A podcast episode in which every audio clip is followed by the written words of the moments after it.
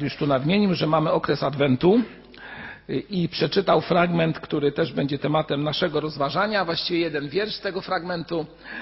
To pierwsza księga Mojżeszowa, rozdział pierwszy i wiersz dwudziesty szósty. Wiersz dwudziesty szósty. Potem rzekł Bóg, uczyńmy człowieka na obraz nasz, podobnego do nas. I niech panuje nad rybami morskimi i nad ptactwem niebios, nad bydłem i nad całą ziemią i nad wszelkim płazem pełzającym po ziemi. I może jeszcze 27. I stworzył Bóg człowieka na obraz swój, na obraz Boga stworzył go, jako mężczyznę stworzył ich. Jeszcze na chwilę skłońmy nasze głowy. Panie, błogosław proszę dzisiejsze rozważanie. Ty się w nim uwielbi. Dziękuję Ci, że w Twoim słowie jest życie. Amen. Moi drodzy, myślę, że ten fragment, który przeczytaliśmy, jest fragmentem, który mm, wielu z nas pobudza, albo czytając ten fragment zadajemy sobie pytanie, czy faktycznie jesteśmy podobni do Boga wizualnie. No, czytając to byśmy mogli powiedzieć, no Pan Bóg uczynił człowieka na obraz nasz. Tutaj, żeby nie było żadnych niedomówień, słowo nasz, które wielu z Was może odnosić, że jest to odniesienie do idei Trójcy Świętej, liczba mnoga, to chcę tylko powiedzieć, że tutaj w tym fragmencie jest użyte w języku oryginalnym taka forma zdaniowa, która jest niczym innym jak pluralizm majestatis, czyli takie uwielbienie. Bóg mówi o sobie w liczbie mnogiej, tak? Jeżeli chodzi o kwestię trójcy, to bardziej możemy ją dostrzec w pierwszym rozdziale Księgi Mojżeszowej, w pierwszym, w pierwszym rozdziale i w pierwszych wierszach, gdzie jest powiedziane, na początku stworzył Bóg niebo i ziemię, a ziemia była pustkowiem i chaosem. Ciemność była nad otchłanią. Duch Boży unosił się nad powierzchnią wód. I co jest powiedziane? I rzekł Bóg. I tutaj możemy zaobserwować tą wspaniałą ideę właśnie Trójcy. Bóg, Ojciec, Stworzyciel, Duch unoszący się nad powierzchnią wód i wypowiedziane słowo i rzekł Bóg. A w Ewangelii Jana czytamy jakie słowa? na początku było Słowo, a Słowo było u Boga. Tak? Czyli Bóg wypowiada Słowo, czyli świat jest, znaczy świat tworzy Jezus Chrystus, moglibyśmy powiedzieć w tym momencie. Więc z tego fragmentu możemy wyciągnąć taką ideę, która tutaj, ideę, pewność, która jest w naszym, w naszym świadectwie głoszona bardzo jednoznacznie. Ale wróćmy do tekstu. Uczyńmy człowieka na obraz nasz. Dzisiaj chciałbym się zająć właśnie kwestią związaną z obrazem, czy jesteśmy stworzeni na obraz Boga w sensie fizycznym, czy w jakimś innym? Czy chodzi o fizyczne, fizyczny wygląd, jak niektórzy próbowali przedstawić, nawet bardzo ciekawych i pięknych miejscach, do których wielu ludzi jeździ? Na sklepieniach, tak, gdzie Bóg wyciąga dłoń. Znamy te obrazy? Znamy, tak? Odwołuje się do Waszej pamięci? Państwo nie obrazy, to są właściwie całe przedstawiające wspaniałe na sklepieniu, no można powiedzieć obrazy, tak, obrazy Boga. Ale gdybyśmy spojrzeli na kwestię, która jest tutaj zawarta, zauważymy, że raczej chyba nie chodzi o obraz bezpośredni, czyli fizyczny, że nasza fizyczność jest odzwierciedleniem tego, kim faktycznie jest Pan Bóg. A więc, moi drodzy, nieuchronnie powiem tak. Będziemy dzisiaj chcieli powiedzieć, czy też mówić o kwestii ciała Twojego i mojego, konfrontacji z Bogiem i tym, co On w swoim stworzeniu nam przekazał. Dzisiejszy świat jest e, tak troszeczkę na modłę starożytną, bym powiedział, e, przepełniony chęcią tego, aby człowiek dobrze wyglądał. Jesteśmy bombardowani ze wszystkich stron różnymi obrazami, które mają przedstawiać piękno ciała ludzkiego. Ciało jest głównym celem w życiu człowieka. Wielu ludzi uważa, że sedno w ogóle istnienia tutaj na Ziemi wiąże się z tym, jak wygląda moje ciało i w ogóle jak wyglądam. A więc ciało jest celem samym w sobie dla wielu ludzi. I co jest ciekawe w tym wszystkim, że gdy ciało jest celem samym w sobie dla człowieka, to jego duch jest jak gdyby na drugim miejscu. W jakichś tam kwestiach, no, zastanawiamy się nad tym, ale to jest jakaś taka marginalna sprawa. Albo może nie najistotniejsza sprawa. To, co widzialne, jest dla mnie istotne. I powiem tak, że w dużej mierze jest to zaczerpnięte z całej tej idei starożytnej, gdzie, no tu trzeba powiedzieć, że przede wszystkim o piękno dbali głównie mężczyźni. Kobiety też, bardziej w Rzymie, ale w Grecji głównie mężczyźni. Musieli odpowiednio wyglądać i odpowiednio przedstawiać się szczególnie na różnego rodzaju zawodach sportowych, które w tamtym czasie się odbywały. I tak zwane połączenie wewnętrznego, wewnętrznego ducha, jeżeli możemy tak powiedzieć, jeśli chodzi o rozumienie Greków, z pięknem ciało było równoważne. Zobaczcie, idąc dalej w chrześcijaństwie widzimy, że ciężar duchowości przeważa nad tym, co cielesne. W tamtym czasie była jakaś no, równowaga raczej z przesunięciem na wygląd tego, co zewnętrzne. Były odpowiednie proporcje przedstawione. Każdy człowiek, który chciał wyglądać e, w sposób e, piękny na ówczesną modłę, jego ciało powinno być tak wyćwiczone, czyli powinno przejść proces ascezy. Bo moi drodzy, asceza w języku greckim to nic innego jak ćwiczenie. A więc ćwiczenie, nie duchowe, tylko fizyczne. To potem świat średniowieczny to wymyślił zupełnie na inną modłę. A więc człowiek powinien przejść cały proces ćwiczenia, który mu pozwoli, że kiedy stanie na arenie, czy też e, w miejscu, gdzie będą odbywały się zawody, w Rzymie w cyrku albo tam jakichś e, miejscach e, sportowych ówczesnego świata, powinien wyglądać pięknie. A dodatkowo jeszcze, jak wiecie, każdy sportowiec biegając biegał nago. Więc nie było żadnego okrycia, co powodowało, że musiał wyglądać, jak to mówi język e, staropolski, przystojnie. A więc co w tym można powiedzieć? O czym, o, o, o czym, mówimy w tym momencie? A mianowicie mówimy o kwestii związanej z cielesnością, która przechodzi do dzisiejszego świata, czy też wdziera się do naszego świata i jest, można powiedzieć, wykładnikiem kultury zachodniej. Przejdźmy się ulicami Warszawy i co zobaczymy? Na każdym kroku zobaczymy, można powiedzieć, wyróżnik dzisiejszego społeczeństwa, które staje się coraz bardziej zamożne, a jest niczym innym jak odpowiednikiem czego? Rzymskich łaźni. Rzymska łaźnia to dzisiaj klub fitness, moi drodzy. Czy chcemy tego, czy nie? Tam się ludzie gromadzą i tam ludzie ćwiczą, aby pokazać coś, co stanowi o nich samych. Pokazują coś, co ma być efektem ich metamorfozy, upiększenia, czy też pokazujący, że on jest człowiekiem XXI wieku. Nie, moi, nie, jest moim celem, aby tę kwestię potępić, bo ja nie powiem, że na przykład jak czytamy w liście do Tymoteusza, e, gdzie Paweł pisząc do swojego umiłowanego ucznia, wyraził się w następujący sposób. Przeczytam wam to. Pierwszy list e, Pawła do Tymoteusza, rozdział czwarty, wiersz ósmy. A czytamy tam tak. Albowiem ćwiczenia cielesne, albowiem ćwiczenie cielesne przynosi niewielki pożytek. Pobożność natomiast do wszystkiego jest przydatna, ponieważ ma obietnicę żywota teraźniejszego i przyszłego. Powiem w ten sposób.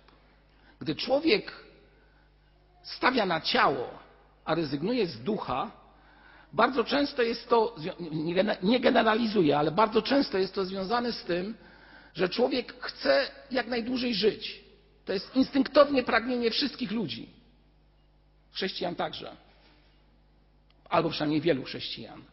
Chcę długo żyć. A żeby długo żyć, to muszę się odpowiednio odżywiać, muszę ćwiczyć i muszę wiele rzeczy zrobić, aby To, co stanowi o mnie, było w odpowiednim stanie.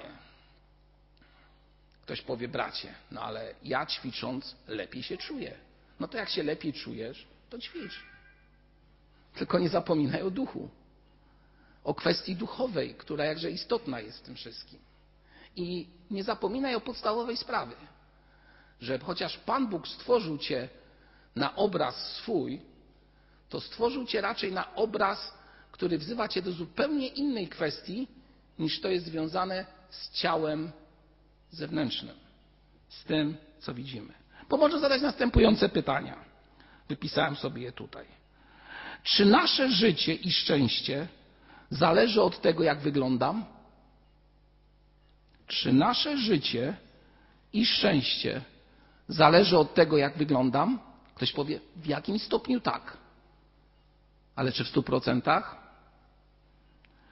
Dalej, czy po metamorfozie, jakie może ulec Twoje ciało, części ciała, czy po takiej metamorfozie będziesz lepszą osobą, lepszą żoną, mężem, matką lub ojcem? Czy będziesz lepszy? I następne pytanie. Czy może zmienić się charakter człowieka na skutek tego, że ulegniesz metamorfozie fizycznej Twojego ciała? Myślę i wierzę, że myślę, że wielu z Was też tak uważa. Niekoniecznie tak się dzieje. Bo charakter i to, co stanowi o Twoim wnętrzu, kształtuje przede wszystkim Bóg, a dobre samopoczucie może trwać chwilę, nawet dłuższą chwilę, ale po pewnym czasie i tak będzie trzeba je ponownie naprawić. Czy to jakimś lepszym wyjazdem, lepszymi ćwiczeniami, personalnym trenerem i dalej, i tak dalej. Moi drodzy, ja nie krytykuję w tym miejscu działań, które mają służyć lepszemu samopoczuciu. Nie. Mówię tutaj o kwestii związanej z obrazem Boga i to będzie zresztą, to jest głównym tematem naszego rozważania, która nie dotyczy fizyczności człowieka, tylko dotyczy duchowego obrazu, którym jesteśmy jako ludzie tutaj na Ziemi. W Starym Testamencie, gdy czytamy opisy Boga, nadają one Bogu cechy ludzkie. W Starym Testamencie widzimy, że Bóg co robi? Przechadza się po ogrodzie. Czytamy, tak? Czyli przechadza się. Co, mu, co robi jeszcze Bóg? Czy też jak postrzegamy Boga? Stary Testament mówi o twarzy Boga, że Bóg wyciąga swoją rękę. A przecież Pismo Święte wyraźnie mówi, czytając dalej w Nowym Testamencie, że Bóg jest kim? Duchem. I nie ma czegoś takiego jak ograniczającego ciało fizyczne. To Bóg, który wstępuje w obrazie Jezusa Chrystusa na ziemię, przybiera ciało ludzkie. Ale ten, który jest stworzeniem, jest duchem. I nic go nie ogranicza. Nie potrzebuje oczu, aby widzieć, bo po prostu widzi. I to jest coś bardzo, bardzo istotnego dla nas wszystkich. W Ewangelii Jana w czwartym rozdziale i dwudziestym czwartym wierszu czytamy właśnie na ten temat konkretne słowa. Czwarty rozdział Ewangelii Jana i wiersz 24, gdzie jest powiedziane: Bóg jest duchem, a ci, którzy mu cześć oddają, winni mu ją oddawać w ciele, w duchu i w prawdzie. Powinni Bogu oddawać cześć w duchu i prawdzie. A więc obraz Boga to nie wygląd. To nie jest wygląd. To są antropomorfizmy, które po prostu próbują uczłowieczyć Boga. Czy możemy uczłowieczyć Boga, czyli doprowadzić go do naszych standardów? No ludzie próbują. Ludzie próbują, ale myślę, że jest to raczej nierealne. To, że jesteśmy obrazem Boga, odróżnia nas ewidentnie od zwierząt. To jest kolejna sprawa. Ale co jest tą zasadniczą różnicą? Przede wszystkim to, że czujemy i to, że mamy odpowiednie formy naszego zachowania, komunikowania się i przekazywania konkretnych myśli. A więc idźmy dalej. Bóg, który objawił się, i tak jak czytamy w Słowie Bożym, uczyńmy człowieka na obraz nasz, chce kształtować Ciebie i mnie na obraz swój, ale nie w kwestii materialnego i fizycznego życia, ale w kwestii ducha. I to jest istota, myślę, że przekazu Bożego, którą często nie rozumiemy czytając ten fragment. Albo przynajmniej nie do końca potrafimy to zrozumieć. Bo gdy mówimy, że Bóg mówi, tak jak powiedziałem wcześniej, rzekł Bóg, tak? To wiemy, że Bóg mówił do kogo? Do wielu ludzi. Między innymi do Adama, do Abrahama. Podobnie i my też mówimy. Komunikujemy się z drugim człowiekiem. Z Bogiem się komunikujemy. I to jest cecha naszego Ojca w niebie. Czytamy o tym, że Bóg pisze, czy też napisał. Co napisał Bóg? Kto z Was pamięta? Co napisał Bóg? Dziesięcioro przykazań, moi drodzy. No. Bóg je napisał. I my piszemy. I my piszemy. My też odpowiadamy, czy to jesteśmy obrazem tego, co czyni Bóg. Myślę, że Bóg jest twórczy, tak byśmy mogli powiedzieć. Po co? Postworzył świat. Postworzył świat, który dla wielu jest bardzo ciekawy i piękny. Ostatnio czytałem takie zapytanie, w którym jeden młody człowiek pyta, czy Bóg może być oryginalny. Albo jeszcze inaczej, czy w tym rozważaniu dodaje, czy Bóg ma dobry gust. No ktoś powie, no co to za pytania dziwne. Ale okazuje się, że młodzi się sobie zadają takie pytania. Czy Bóg może być oryginalny? Czy ma dobry gust? To chyba kobieta powiedziała, tak? W tym, to zadała to pytanie, ale nie umniejszając. I my tworzymy. My też malujemy, budujemy, tak? Przekazujemy wiedzę naszym dzieciom i tak dalej, i tak dalej, i tak dalej.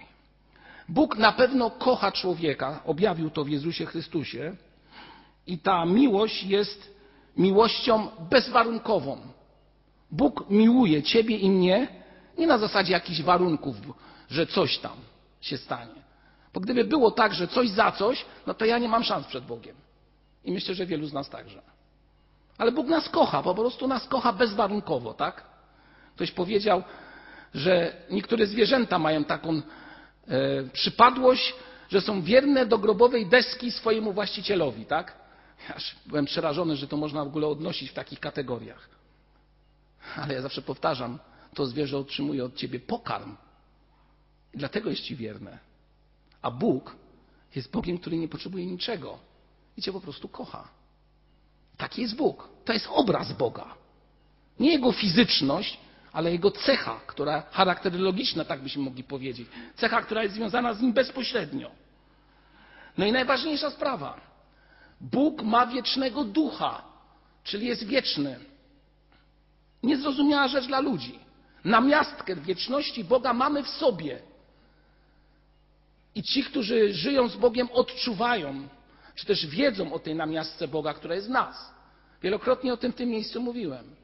Bóg, który jest duchem, który jest niczym nieograniczony, w nasze fizyczne ciało tchnął cząstkę siebie i staliśmy się istotą żyjącą. Czyli mamy w nas cząstkę wieczności Boga. I to jest obraz Boga w nas. Niesamowite. Taki jest Bóg. Tak Bóg to wszystko stworzył. I co się z tym wszystkim dzieje? Następuje trudny okres w życiu człowieka, który myślę, że dobrze opisuje list Jakuba, rozdział trzeci. Otwórzmy teraz rozdział trzeci listu Jakuba. A tam jest napisane w ten sposób w wierszach 8 i 9. Natomiast nikt z ludzi nie może ujarzmić języka tego krąbnego zła, pełnego śmiercionośnego jadu. Nim wysławiamy Pana i Ojca i nim przeklinamy ludzi, uwaga, stworzonych na podobieństwo Boże. Jesteśmy stworzeni na podobieństwo Boże, a jest coś w nas, co powoduje, że zamiast błogosławić, wyrażamy zupełnie inne zdania. I kiedy to się stało? No, odpowiedź jest bardzo prosta. Stało się to w momencie, kiedy człowiek przeciwstawił się Bogu i poszedł zwiedziony, tak bym powiedział, głosem przeciwnika Bożego, oportunisty i buntownika. I ten obraz Boga, który miał przed swoimi oczami, kiedy był w raju, został skrzywiony. Bo człowiek chciał poznać dobro i zło. I kiedy poznał dobro i zło, obraz Boga został tak bardzo prosto określę, skrzywiony. Już nie widzi tego Boga tak, jak widział. Dostrzegł swoją nagość. I wiele takich spraw się w tym momencie zdziało. I pamiętacie ten moment, kiedy człowiek tą nagość swoją dostrzegł i ukrył się gdzieś w raju? To co robi Bóg?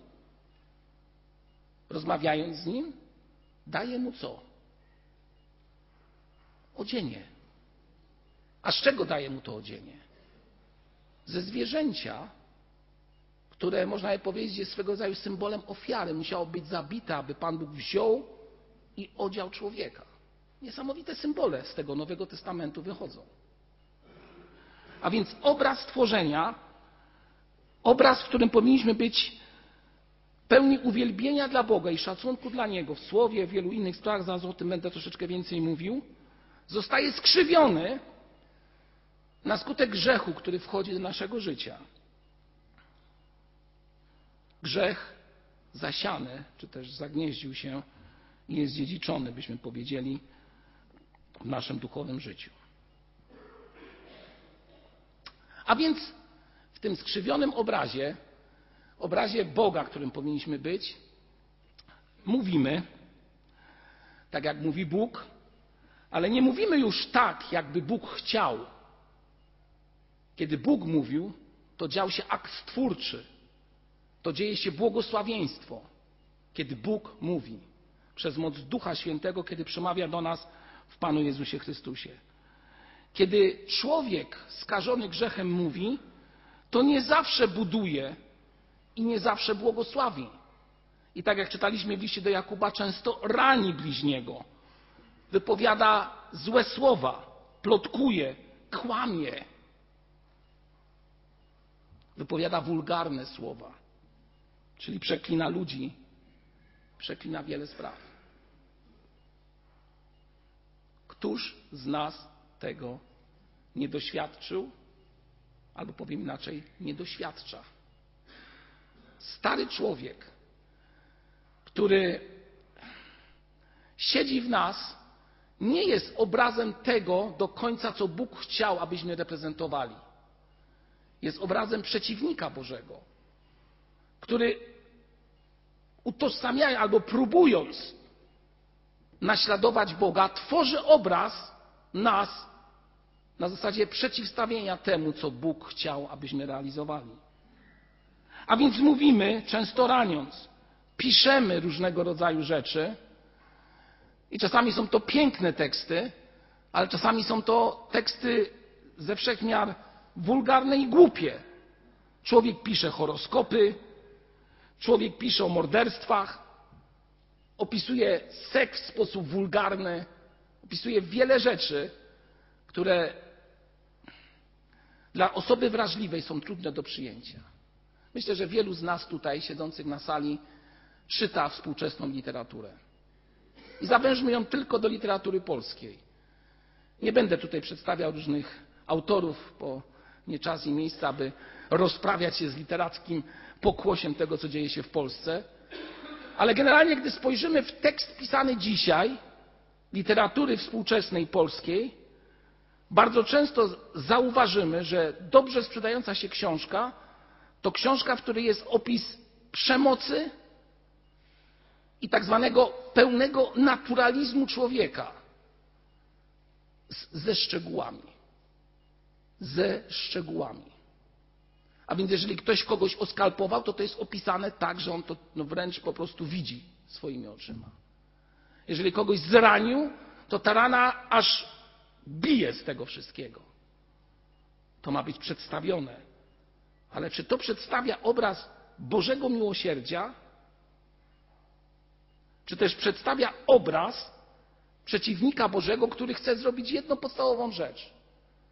Doprowadzić nas do tego, abyśmy byli ludźmi na Jego modłę, a nie na modłę naszego Ojca w niebie. Idźmy dalej. Mówiłem o Bożym mówieniu, o Bożym pisaniu, mówiłem o Bożym tworzeniu. Człowiek też tworzy różne piękne rzeczy. Dzisiejszy świat jest zalany tym, co jest nowe i twórcze. I byśmy powiedzieli, niesamowity jest człowiek, który osiągnął tak wiele w dzisiejszym czasie. To jest prawda. Zarówno w medycynie, jak i w inżynierii i w wielu innych sprawach. Ale ten sam człowiek, który miał być obrazem Boga, czerpie z obrazu złego, a zły od początku buntu, który wobec Boga uczynił, pławi się w tworzeniu pornografii, różnego rodzaju używek, które dzisiaj nazywamy narkotykami, wizualnych tortur. A dzisiejsze filmy w kinach, nie komedie, tylko takie realistyczne filmy, no to co pokazują? Co pokazują? Moi drodzy, najlepszym obrazem Boga, i to jest to Boże działanie skierowane do nas, był nasz Pan Jezus Chrystus, kiedy był tutaj na ziemi. To był prawdziwie obraz Boga, który człowiek mógł zobaczyć swoimi oczyma. Tak był charakterystyczny, że do dzisiejszego dnia wielu próbuje namalować ten obraz. I znowu następuje skrzywienie. Bo zamiast Jezus w sercu, to Jezus jest gdzie? Na obrazie. I zamiast uwielbiać Chrystusa, to uwielbia się obraz Chrystusa. Ale to jest fałszerstwo, moi drodzy. Bo Chrystus ma być w nas, a nie na płótnie lub gdziekolwiek indziej. Popatrzcie, jak diabeł skutecznie i wspaniale przedstawia niektóre sprawy. Albo przeinacza to, co jest istotą. Mamy być na obraz Boga ludźmi podobnymi do Niego jako tego, który działa w swoim miłosierdziu, a stajemy się ludźmi zupełnie innymi. Na obraz tego, który jest Mu przeciwstawny. Czy obraz fizyczny Chrystusa jest ważny? No oczywiście, że nie. Idziemy, moi drodzy, w kierunku świąt Bożego Narodzenia. Czego będzie pełno wokół nas? Jakich obrazów będzie pełno? Od marketu przez kościoły. Obraz narodzonego niemowlęcia. Nie wiem, czy widzieliście ostatni obraz, a właściwie niemowlę gdzieś tam uczynione na drugiej półkuli, które było tak monstrualne, że nie mieściło się na ołtarzu zwykłego kościoła. Człowiek, można powiedzieć, zwariował. Bo już inaczej tego nie można nazwać. No. To, co jest tak proste w swoim wyrazie i piękne, człowiek przeinacza. Człowiek robi z tego farsę. W pierwszym, liście, w pierwszym rozdziale listu Pawła do Kolosan, w wierszu 15 czytamy takie słowa. Otwórzmy. Pierwszy rozdział i wiersz 15. Jezus Chrystus jest obrazem Boga niewidzialnego, pierworodnym wszelkiego stworzenia. I co Jezus Chrystus zamanifestował, kiedy był tutaj na ziemi? Przede wszystkim to, co było charakterystyczne dla Jezusa Chrystusa, który był tutaj na ziemi, można streścić w jednym zdaniu. Posłuchajcie, w jednym zdaniu. Jezus Chrystus czynił wolę Ojca. Proste. On czynił wolę Ojca, nie swoją, wolę Ojca, bo On i Ojciec są jedno. I kiedy Jezus o tym ciągle mówił i w ten sposób uwielbiał Boga, bo przyszedł po to, aby zaświadczyć o prawdzie, i kiedy w, tej, w tym prostocie, można je powiedzieć, pokazał nam, czym powinien być obraz Boga albo stworzenie, które On reprezentuje, które my jesteśmy, którego my jesteśmy częścią, to chcę powiedzieć o tej sprawie, że ludzie zaczęli mówić, że co? Demona ma. Dalej co powiedzieli? Albo co jeszcze chcieli innego? Wypędzali go, a na końcu go ukrzyżowali. No po co jest lepiej czynić? Wolę Ojca czy wolę własną? No łatwiej jest czynić to, co ja chcę, a to nie to, co chce Bóg dla mojego życia. Ja mówię, ten paradoks to jak gdyby choroba ludzkości. Choroba Twoja i moja.